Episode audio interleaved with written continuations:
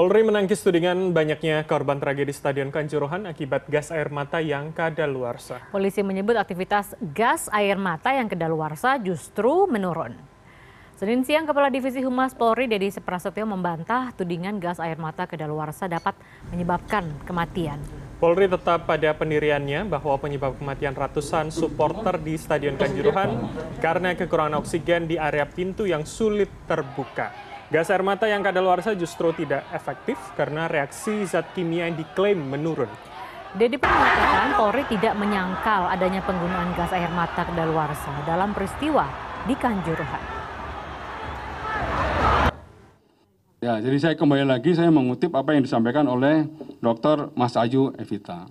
Di dalam gas air mata memang ada kadaluarsanya, ada expirednya ya. Dengan harus mampu membedakan. Ini kimia, beda dengan makanan.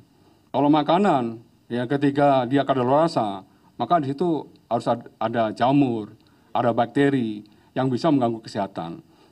Kebalikannya dengan zat kimia atau gas air mata ini, ketika dia expired, justru kadar kimianya itu berkurang. Ya, sama dengan efektivitasnya gas air mata ini, ketika ditembakkan, dia tidak bisa lebih efektif lagi